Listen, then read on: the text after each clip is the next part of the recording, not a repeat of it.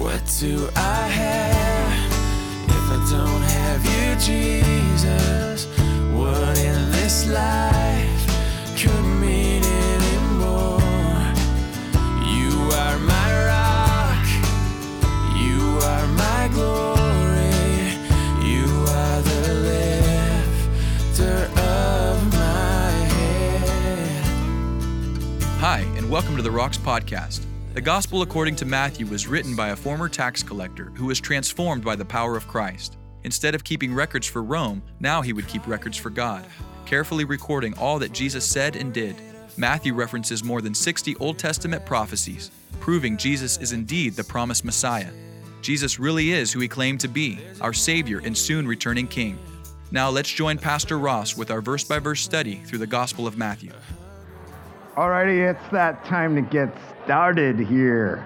Or as they say where I'm from, to get started here.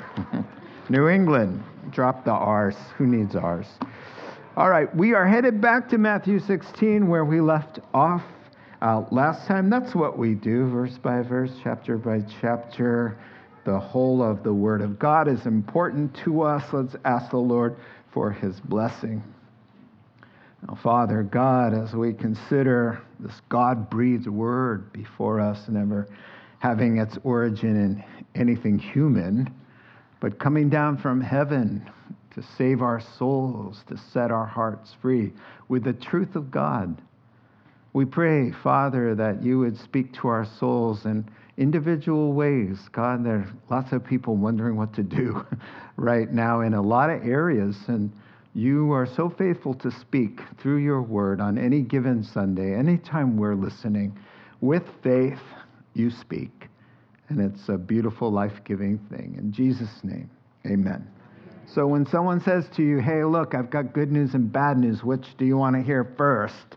What do you say? Do you how many of you say, tell me the good news first?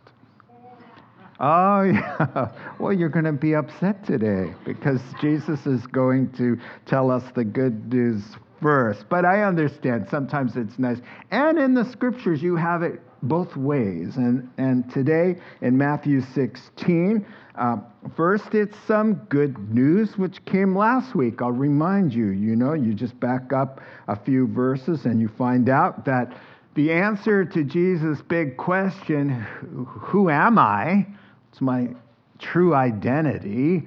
Uh, is that he is the Christ, the Messiah, the Son of the living God, and equal to God in every way, come down from heaven to save us. And he says, On this rock, the rock of that confession that Jesus is Lord, the gates of hell, all the powers and strategy of the one who's in charge of death and the grave, the devil, would not prevail. And so, uh, all of those who trust in him are the church, and he raises us to a new life, a new life that could never be destroyed. And so, yeah, we didn't really need this proverb, but it does say in the Proverbs no human wisdom, no insight, no plan can succeed against the Lord. I mean, really, I mean, if God is for us, who could be against us? So that's the recap of the good news. And now the bad good news, because even the negative aspects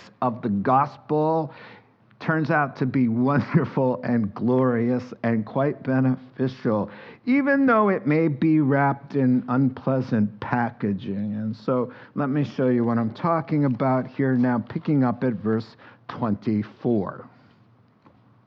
21. That's right. Okay, my one looked like a four for some reason.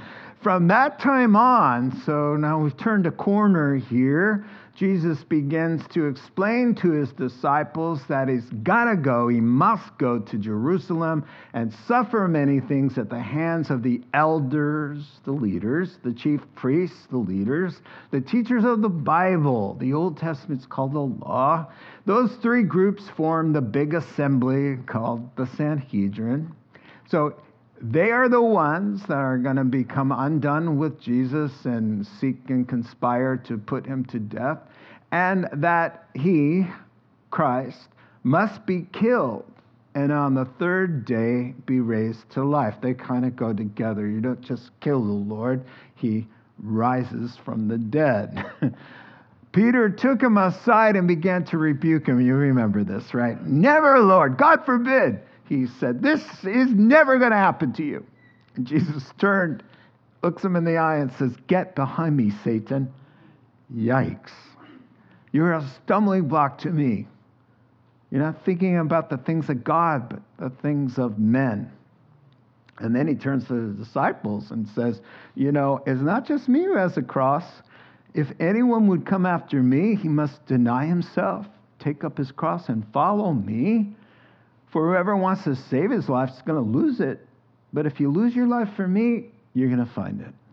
What good would it be for you if you gain the whole world but forfeit your own soul? What can a man give in exchange for his soul? And so that's the text we're going to tackle with the Lord's help this morning, and uh, uh, quite a wonderful passage here. Very timely, always very timely. And so we've turned a corner, as I said. Uh, there's a new stage in the gospel that he begins to have to tell them listen up. Uh, things are going to get a little heated here because he was born and came into this world to suffer and die on our behalf and be raised to life. And this will sadden Peter and every true believer. Every time we're in those passages, it's heavy. It's sad, right? Peter doesn't want to see that happen, and Peter's just going to do what Peter does. He's going to act and then think about what he's saying to the Lord as he takes the Lord aside to school the Lord in a better way of doing things. and then and then Jesus says, listen, the, if the Savior of the world has a cross to bear, there's implications for those who want to follow a cross bearing Savior. If you want to follow somebody who's headed into some turbulent seas, then you're going to get bumped around as well. And that's his point there. So it divides quite nicely. And number one, note takers, Jesus has a mission. He's going to tell us all about it.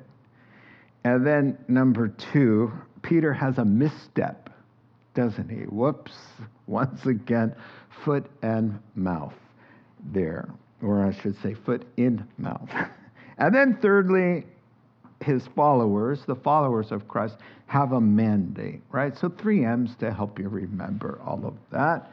So we're going to dive in now with those terrible, beautiful words of our great God and Savior, Jesus. Uh, he has a mission to save the world. Not everybody's going to make it, but he's going to die trying. He's going to die trying. So why don't we put those first uh, opening words on the screen? I'll paraphrase. We just read it. So from this point out, maybe six months to go, to the cross. Jesus is preparing his follow for, followers for what's ahead. Uh, he's headed to Jerusalem. He has to suffer at the hands of the religious leaders of Israel. It will end in his death. Uh, he will be executed, and on the third day he will rise from the dead. So, no surprises here if anybody was paying attention to the Old Testament, like the Jews had right in front of them, that many of them had memorized the, the very portions that pointed to this aspect of Messiah's uh, mission. They knew it, but they were blind to it, and the scriptures call it a willful ignorance because anybody who wants to know the truth, God will plainly reveal it. He says, Ask, seek, knock, boom, it'll be done. it's when we pretend like we're seeking the truth uh, that we get all mixed up. And so here comes the truth. He says the Jewish uh, leaders would condemn him to death. Who killed Jesus? Who killed Jesus? Well, the Jewish leaders condemned him. Uh, the Roman governor pronounced the sentence, but God the Father is the one who pulled the trigger of sorts. It was his idea from the beginning. Isaiah 53 says, It pleased the Father to crush him on our behalf. And so these are words that it will take eternity to try to grasp that kind of thing. And so, yeah, Jesus came to die on purpose, intentionally, pre planned every last detail. Since way before there was an earth, Revelation chapter 13, verse 8 says, Before there was an earth spinning in orbit, the Lamb was already slain. It was as good as done. And so that's a glorious truth lost on the world today. As I've said many, many times, Jesus was not killed for his good work, it was his good work to be killed. And that makes all the difference in the world because it reveals a couple things. One, it, what the verses you're looking at reveals that there's no other way, that we were helpless and powerless to do anything about our condition. We had death hanging over our heads. How do you fix that? You don't fix death by being basically a good person. If you've got to die for your crimes, you can't tell the judge, well, listen, I've done a lot of good stuff too. Yeah, well, okay. And I promise to be a really good guy now, from now on. Eh, yeah, yeah, no, no. You've broken a law. You've, you've con- you're condemned to death. You're going to die. You know, nothing can fix that. And so that's what it is. He must. He says, I must do this. I must be killed, uh, or you must be killed. It's the one or the other. There's two things that are going to happen. Either you're going to pay for your sins or I'll pay for them. That's why he has to do it. And then the second thing it reveals is the great love of God, that this is a plan, it's pre-calculated. To please God the Father to put his only Son to death on the behalf of, oh, not good people who love him. That's the thing Romans chapter 5 and verse 8 says. You know, maybe, possibly, somebody might dare to die for a good man. But God demonstrates his great love for us in this that yet we were against him while we were still sinners, at our worst. That's when he says, You know what? I'm going to die for this person. That's amazing. He willingly, he loves saying, You know, nobody takes my life Oh, you come to arrest me. He mocks them. He says, Are you kidding me? I lay down my life. You're doing God's work. Come on, let's get to it. I've got a cross to bear. So God signaled from the beginning every last thing Jesus just said, he's already told them over and over again by picture and type in the Old Testament and direct words of prophecy uh, didn't he? Right from the beginning, saying he'd have to go to Jerusalem to suffer and die on Mount Moriah, right? Which is Calvary. Let me show you a picture of Abraham and Isaac in Genesis, so chapter 22, where God tells them, listen, God wants his Jewish people to hear the gospel and go, ah, that sounds familiar. Where have I heard God the Father giving his only son as a sacrifice on Mount Moriah, Calvary? Where this took place in Genesis 22 is the hill, the same hill that Abraham's son, Abraham, Jesus through Mary, through his human nature, is blood related to Abraham. He is his son, his grandson. Great, great, great, great, but he's his son. He comes from Abraham's body, Jesus' body. So he's hoping that the Jews would go, Oh, oh my word. 2,000 years earlier, there was an action of our father, Abraham, the Jewish progenitor of the race, is offering his only son on the same hill. Come on, what are the, what are the odds of that happening?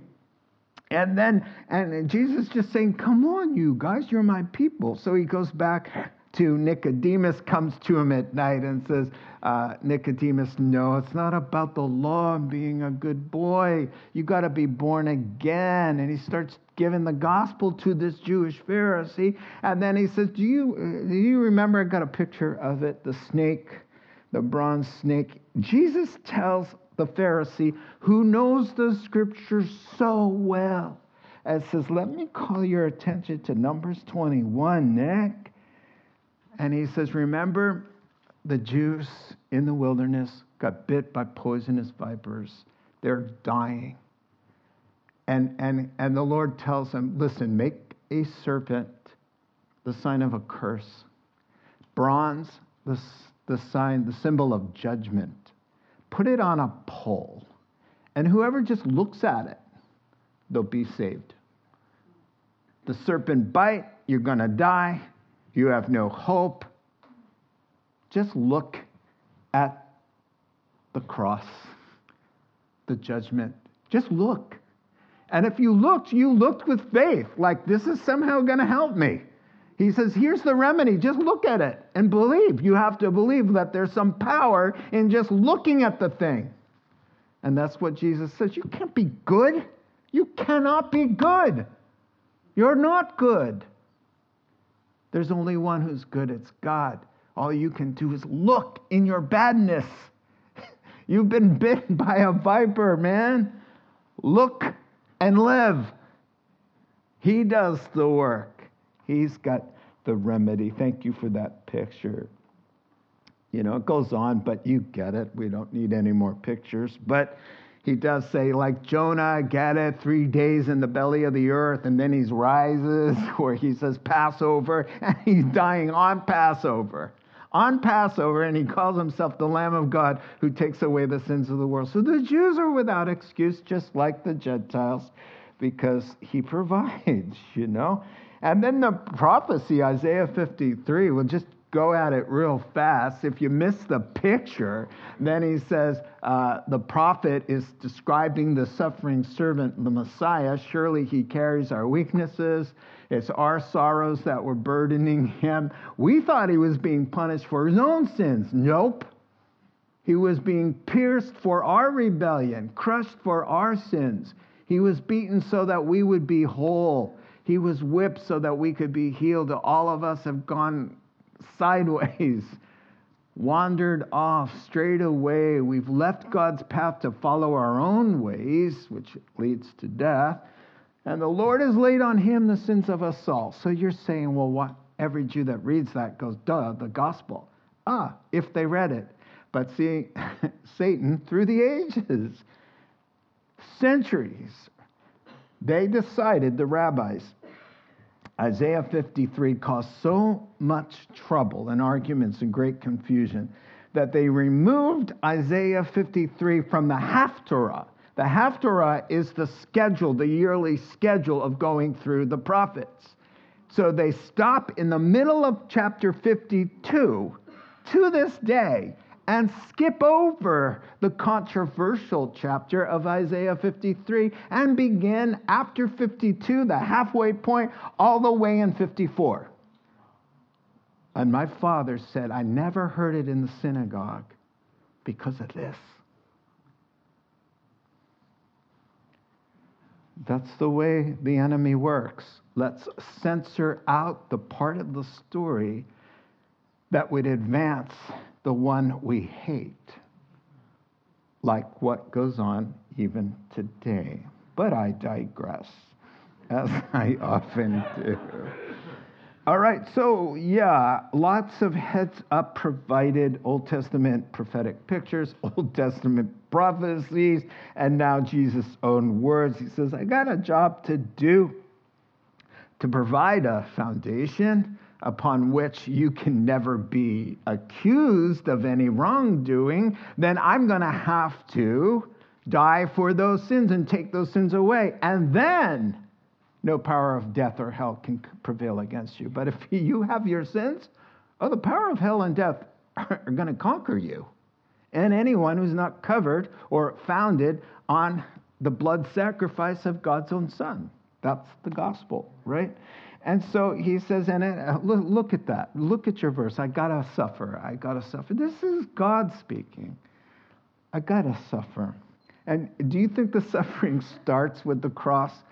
The suffering starts in what is called the condescension of Christ. It's a theological term that just means, and I've got it right here, a voluntary demotion from one's rank or dignity for the sake of an inferior.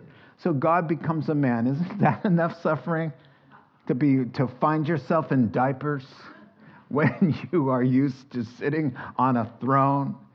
To have to put up with all human infirmities and indignities of the human body and your God. You're lonely, you're insulted, you're tempted in every way, quote, but without sin. Our high priest, he was. And so, yeah, I love what David says in Psalm 18 You stoop down to make me great. Wow, what a God. What a God we serve. For you know the grace of our Lord Jesus Christ, that though he was rich, yet for your sake he became poor, so that through his poverty you might become rich. So I, I just put it out there this way his suffering only culminates at the cross. Only culminates. And he says, the three groups that form the great assembly there are going to condemn him. He says, I must be killed. I'll do the, I'll, I'll do the deed. I'll pay for your sins. I'll lay down my life uh, so that you don't have to, right? And so, and then he says, and I'm going to rise. Well, yeah, you can kill a human body, and he, that is the fullness of God in human form. So you can kill the human form, the human vessel in which God dwelled in, God Almighty, fullness of God, Colossians 2 9. He's in every sense God, wrapped up in human flesh and blood. You can kill the human flesh and blood. But what do you got after that? You've got a risen Savior because you can't kill God. you can kill the body, but uh, watch out because he's coming up from the grave. So, moving on here, uh, verse 27, is it? 22. Wow. All right. So uh, I'll paraphrase. Peter takes the Son of God off to the side and begins to reprimand him. No possible way this is ever going to happen to you. Never, never, never is it going to happen to you. Verse 23. Jesus turns and faces him square on. And he says to Peter, Take a back seat, devil. Wow. Peter's face. I gotta see that on video. I gotta see Peter's face. You're trying to trip me up, he says. To both of them, probably. You're trying to trip me up. You're not thinking about what God wants right now, but what you want. And that's dangerous. Dangerous enough for the devil to be behind that kind of thinking. Well, just thinking of natural, my human emotions. What makes sense? What's logical? What's protection? You know? But the devil got in there. Now, let's start with Peter's chutzpah. Chutzpah, a Yiddish word, right? Yiddish is when the Jews of Europe, Eastern Europe, the Ashkenazi Jews, uh, their, lang- their Hebrew got kind of Europeanized and it came out Yiddish. And so chutzpah is a Yiddish word that means the shameless arrogance. There's lots of Yiddish words that we know. Bagel. Bupkis. Bupkis means nothing. Futz. To futz around means to waste time. My dad was always saying that, and I, oh, I, I just thought my dad was making words up. I really did, I, because we weren't raised in Jewish community, right? And so it's only later, it's like, oh, I know a lot of Yiddish words, you know? To schlub and to schmooze and the shtick, you know, all of those words, they come from my dad. they come from my dad's people. And so chutzpah, oh, come on. Uh, this is all caps, chutzpah. And uh, I'll tell you why he's all confident and emboldened because a few verses ago, in the same conversation, he says, Jesus asks a question, and Peter's first on the buzzer. He buzzes in first. You know, you're the Messiah. You're the Son of the living God. Boom. And Jesus says, bingo, five stars. You get the points, man. Flesh and blood didn't reveal that to you, Peter, but God is speaking to you and through you right now. And you could almost hear his head inflating.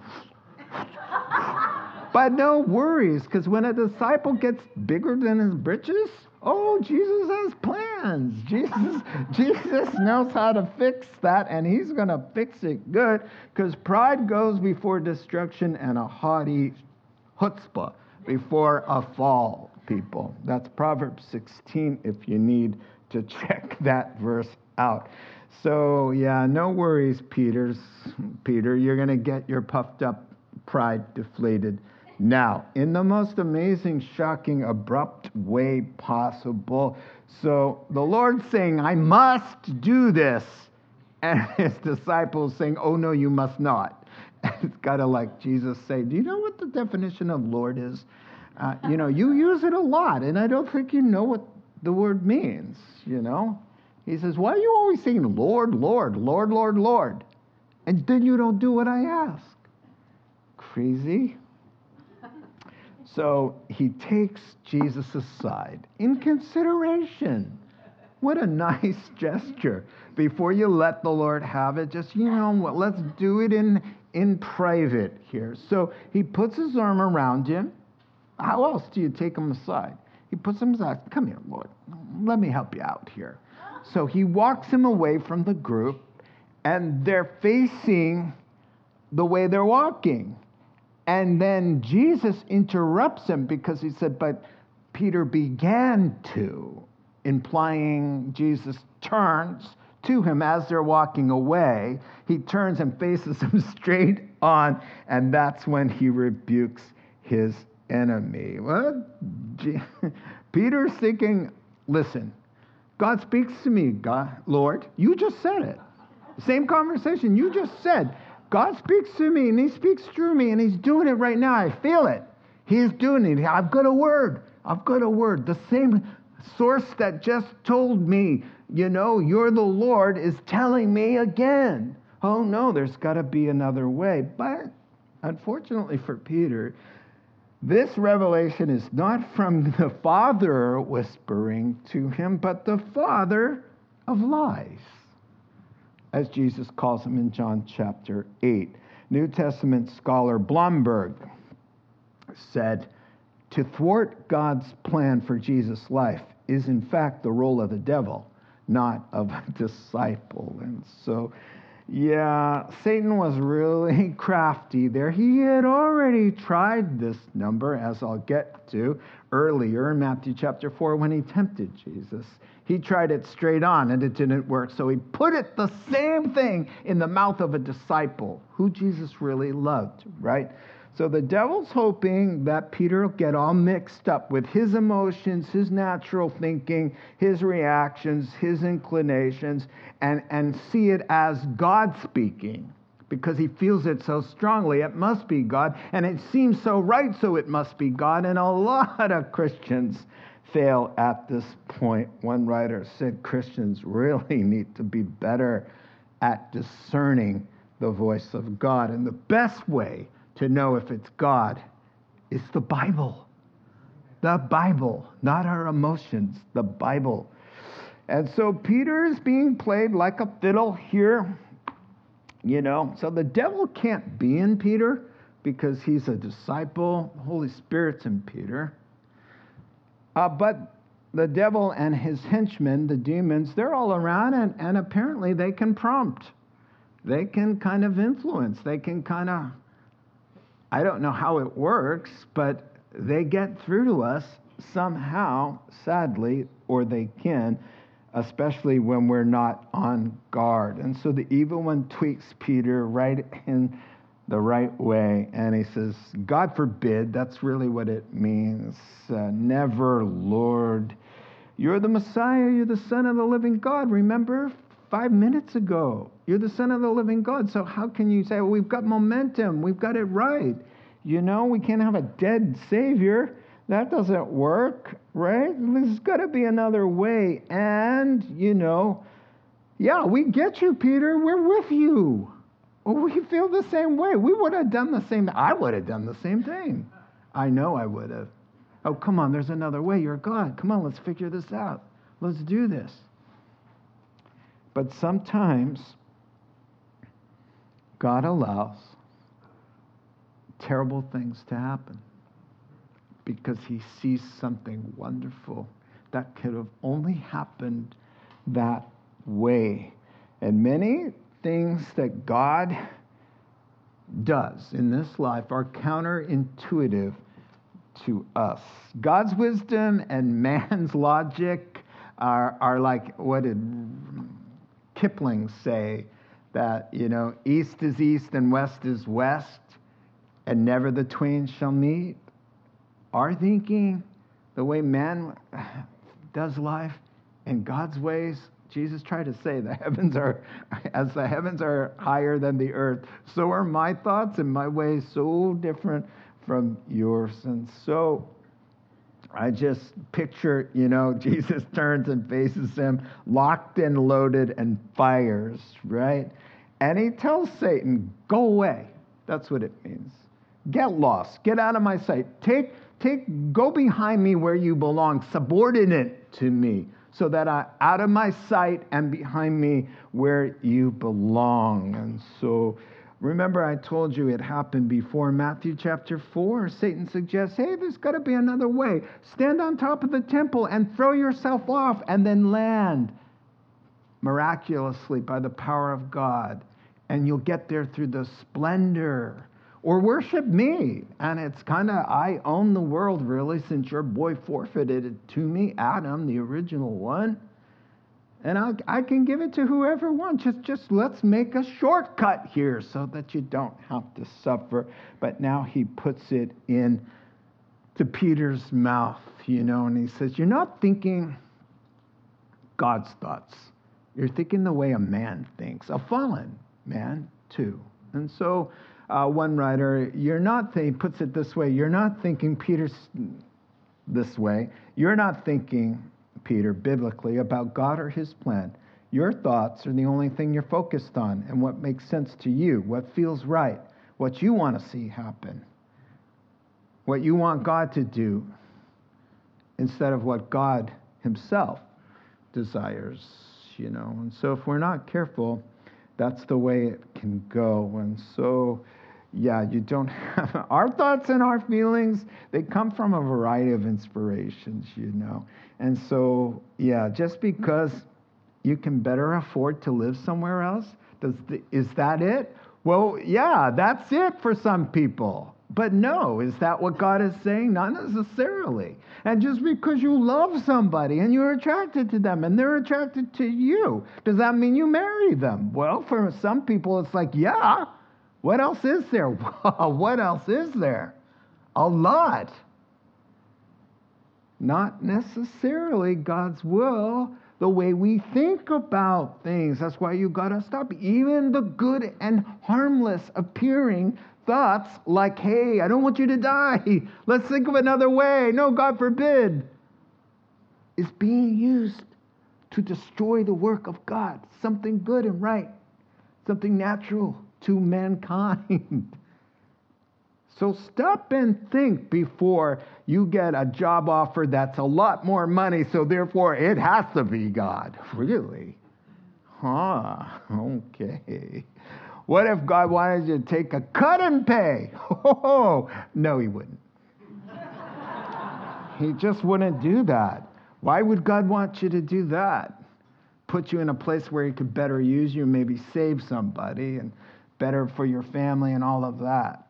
Why would, yeah, okay, I think you get the point. Let's finish up. Okay, moving on. All right, so the Lord now turns to his disciples. Oh, there, that's the problem. I've been feeling that. There we go. The Lord turns now to his disciples, watching Peter get cut down to size as they were quite entertained. if anyone wants to follow my footsteps, you're going to have to get used to a few things. Number one, telling yourself no. You'll be telling yourself no a lot. You'll be picking up your cross. You'll be sharing my suffering and shame, and you're following me. Now, if you want to, verse 25, if you want to try to save your, your, yourself for yourself, save your life for you, you're going to lose it. But if you lose your life for me, you're going to find out who you really are. You're going to find, you're going to enter life that is truly life. I mean, what would it matter if you became the richest person in the world? You get everything your heart, your simple heart's desire, but you wind up in hell. And tell me, what would be worth trading eternal life for? That's the essence of that last question. What wouldn't you give up? You find out you're perished forever?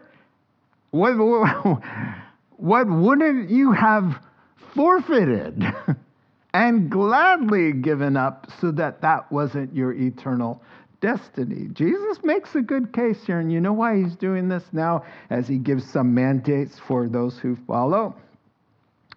Uh, because he knows he knows it's a tough sell to tell somebody, hey, if you follow after me, you're going to get into some hot water. All right? You're going to have to get used to telling yourself no to things you love, things you can't live without, you know, that gives you such relief and pleasure.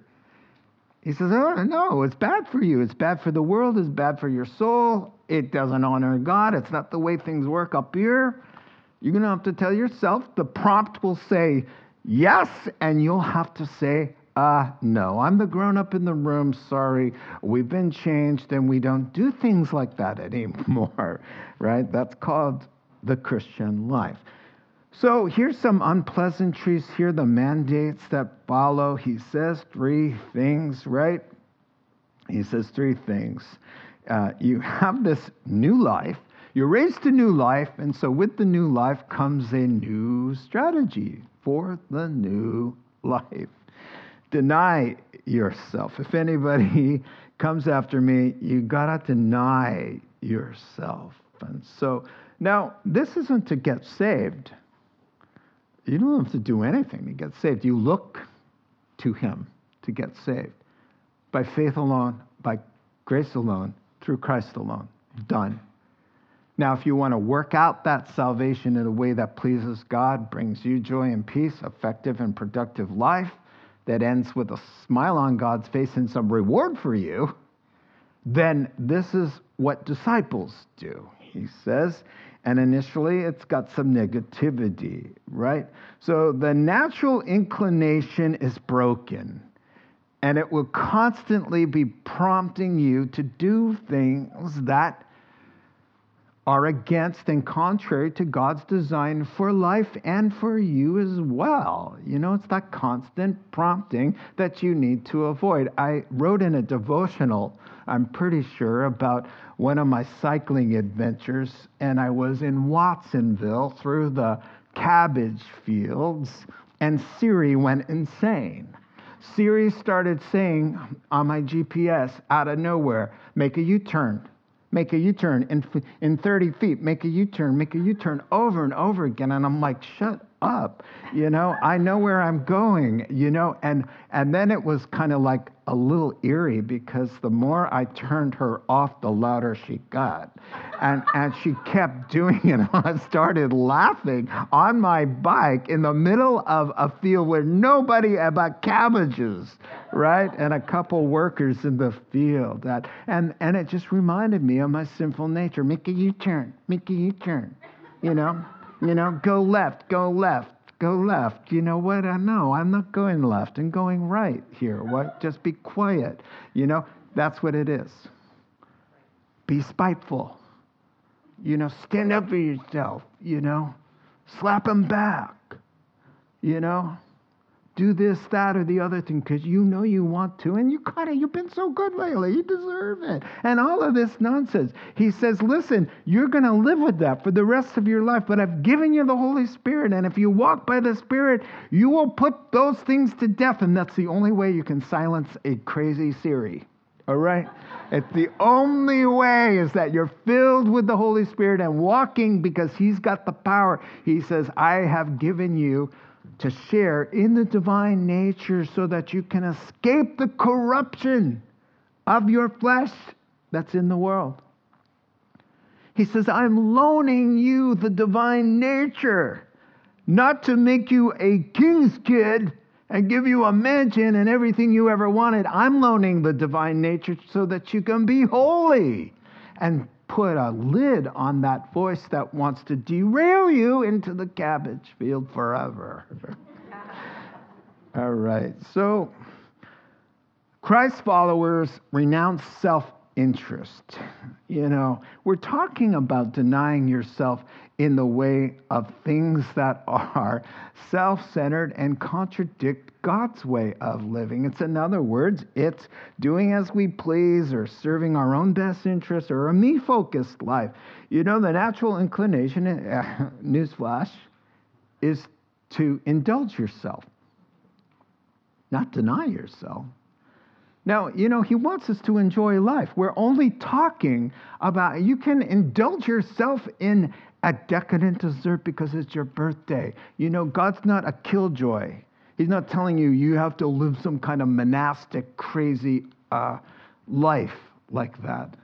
He's saying, You know exactly what I'm talking about. When I say self denial, it means the self that puts itself first.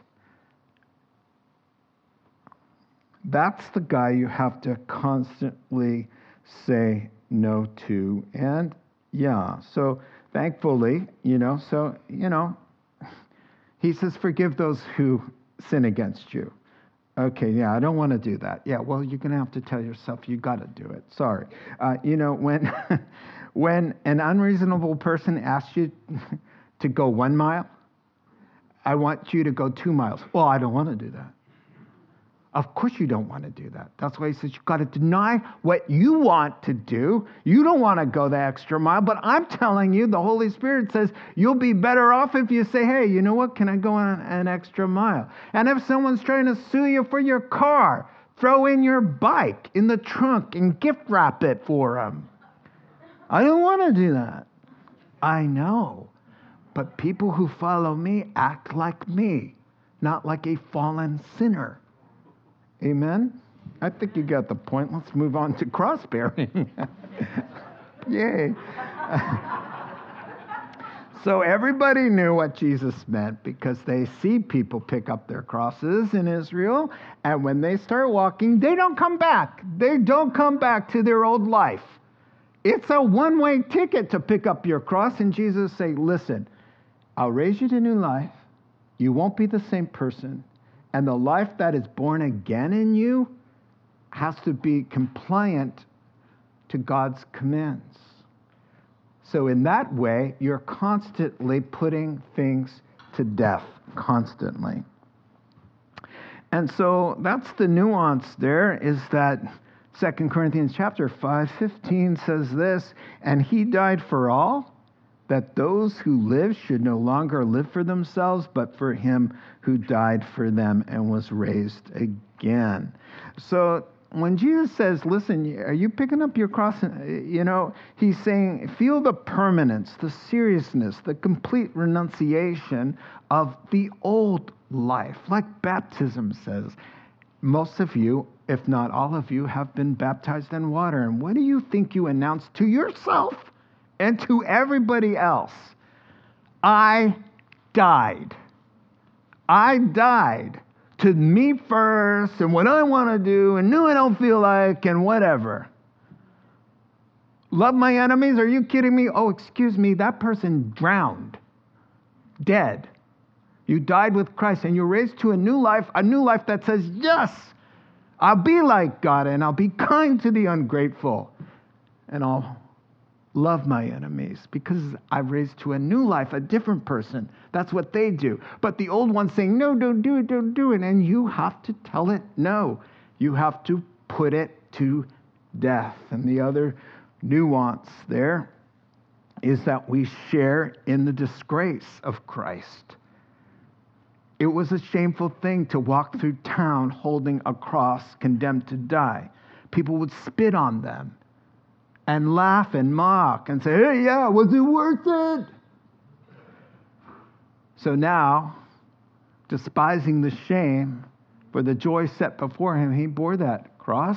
And then he welcomes us. He says, listen, it's a shameful uh, thing. It's just rejection and mockery and trouble and persecution and pain.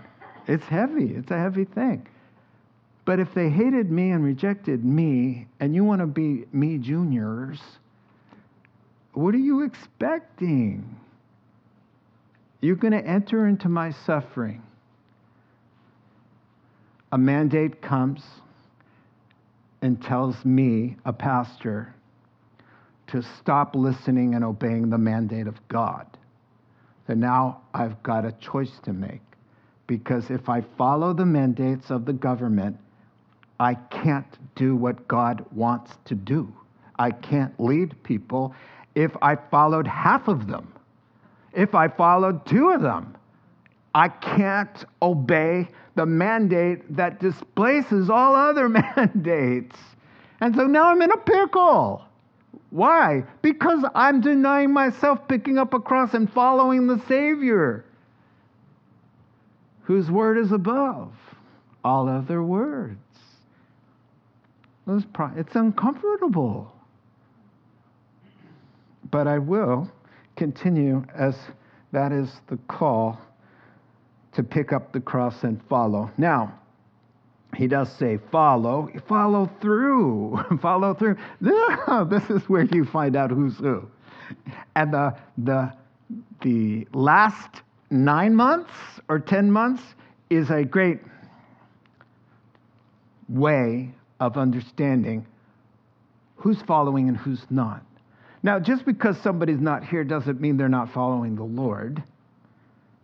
But you know there are people who have fallen away all over the world who were professed Christians.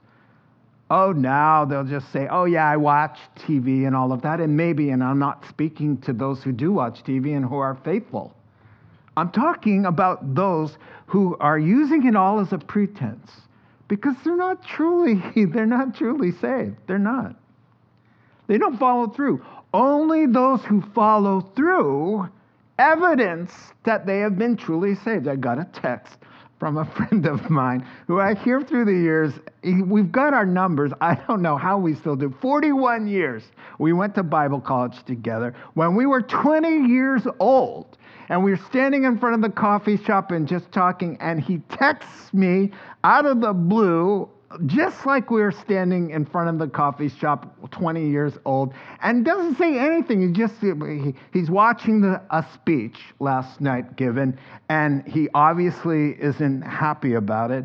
And he he he, he sends me a scripture that says god will direct the king's heart where god wants the king's heart to go and I said, Man, I can't believe you still text like that out of the blue, like we were standing there 41 years ago and nothing's changed.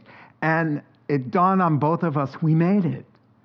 We're, we're making it. We're the real deal. We got saved. We really got saved because half of the people we know from those days at Bible college are gone. Oh, they're on Facebook saying all kinds of things, evidencing that they didn't ever know Jesus. Wow. So he says, follow, follow. That's what, that's what Christians do. They follow through, they continue, they engage, they work at it daily. They struggle, they strive, they walk close to Him.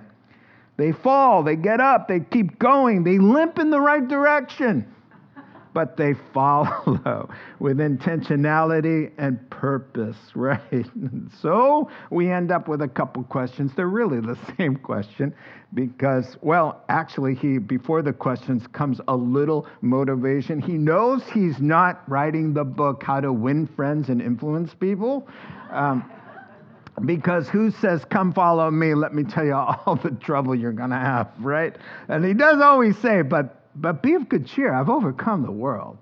There's some necessary evils, there's some necessary um, unpleasantries. I mean, come on, you guys. We, we got plunged into the abyss of a cursed world. And to get us out of that, it's no easy task. It's no easy task. And so uh, he says, Don't be intimidated. Let me give you some compelling reasons to come and follow, even though there's some negatives. So he says, uh, Reason number one if you try to save yourself for yourself, I don't want to give myself away. I don't want to go the extra mile. I don't want to give up my darling sins. I don't want to stop drinking. I don't want to whatever. He says, You're going to save yourself and lose yourself. Congratulations. You kept yourself. You found yourself. But you've lost life because you can't do life without the life source.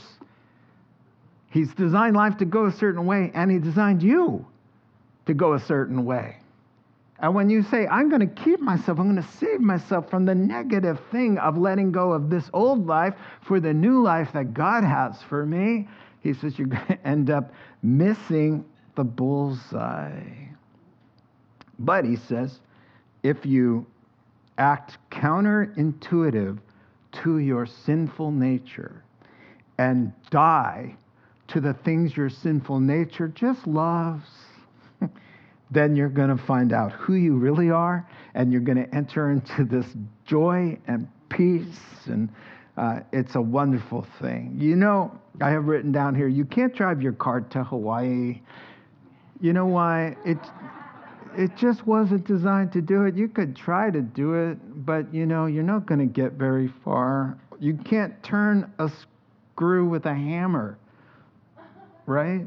You could try to get it in there and probably, yeah, no. Life just doesn't work without the designer of life. You can't live contrary to his commands. You know, I heard a beautiful testimony, and there's so many of these. Uh, the guy says, I used to say, I'm free, not like you Christians, oh, I can't do this and I can't do that, and I got to do this and all of that. I don't have to do anything, he used to say in his old life. And then he says in his testimony, but I was a slave to all those things that I thought I was free right? But actually, no, I was a slave, miserable, anxious, and empty. And then he becomes a Christian, and his testimony is now I'm the Lord's slave, and I can't do the things that will diminish my joy. And I can't do the things that will ruin my marriage. and I can't do the things that'll send me to hell. Oh, terrible deprivation, of losing your sense. Who wants those around anyway? I ran into a guy at Starbucks uh, a while ago. Known him a long time ago, 20 years ago. And I said, Hey, I haven't seen you in a while. And he goes, Oh, have you heard? And I said, What? And he goes, I finally just kind of getting my lot, my act together and, and finding out what I really want in life. And I said, Well, what's that? And he said, Well, I was so miserable in that marriage. And so, and I said, So and so, are you kidding me? Yeah, yeah, yeah, yeah. No, I, I met somebody on the job site and I married them, but I but they was unfaithful first, and then divorced the, the wife, left the kids, because he said, It's really like finding myself. I found myself. It was them and God and the right thing all the time. And I was living for everybody else and I was miserable. Mm, with that attitude. And now I finally, and here's what he said to me, gave me goosebumps. He said, I will never again bow my knee to anybody or anything. And I said, Oh, bro, you already have bowed the knee to the worst idol of all, to self. Oh, watch out. When a person, see, Jesus says in, Luke's version is when you find yourself. You find yourself, everybody around you, ooh, run for cover. Because that person is like, hey, I've been living for everybody else. No, it's my turn. Me, myself, and I are going to rule. Oh, yeah, it's all about what I've been pushing down so long. You know what, folks? That's what Jesus says. You better get used to pushing it all down. That's what he said. Get used to denying self is pushing down those stupid things that want to commit a mm, mutiny and destroy everything. And then he closes up with two questions. I run out of time. And what do you benefit if you gain the whole world but lose your own soul? Is anything worth more than your soul? What wouldn't you give up if it meant getting out of hell? That's the idea. That's the idea that I got saved from. Uh, because I heard that you know the kind of lifestyle I was leading at 18 years old would would is indicative of somebody who ends up perishing forever. That point came across to me loud and clear.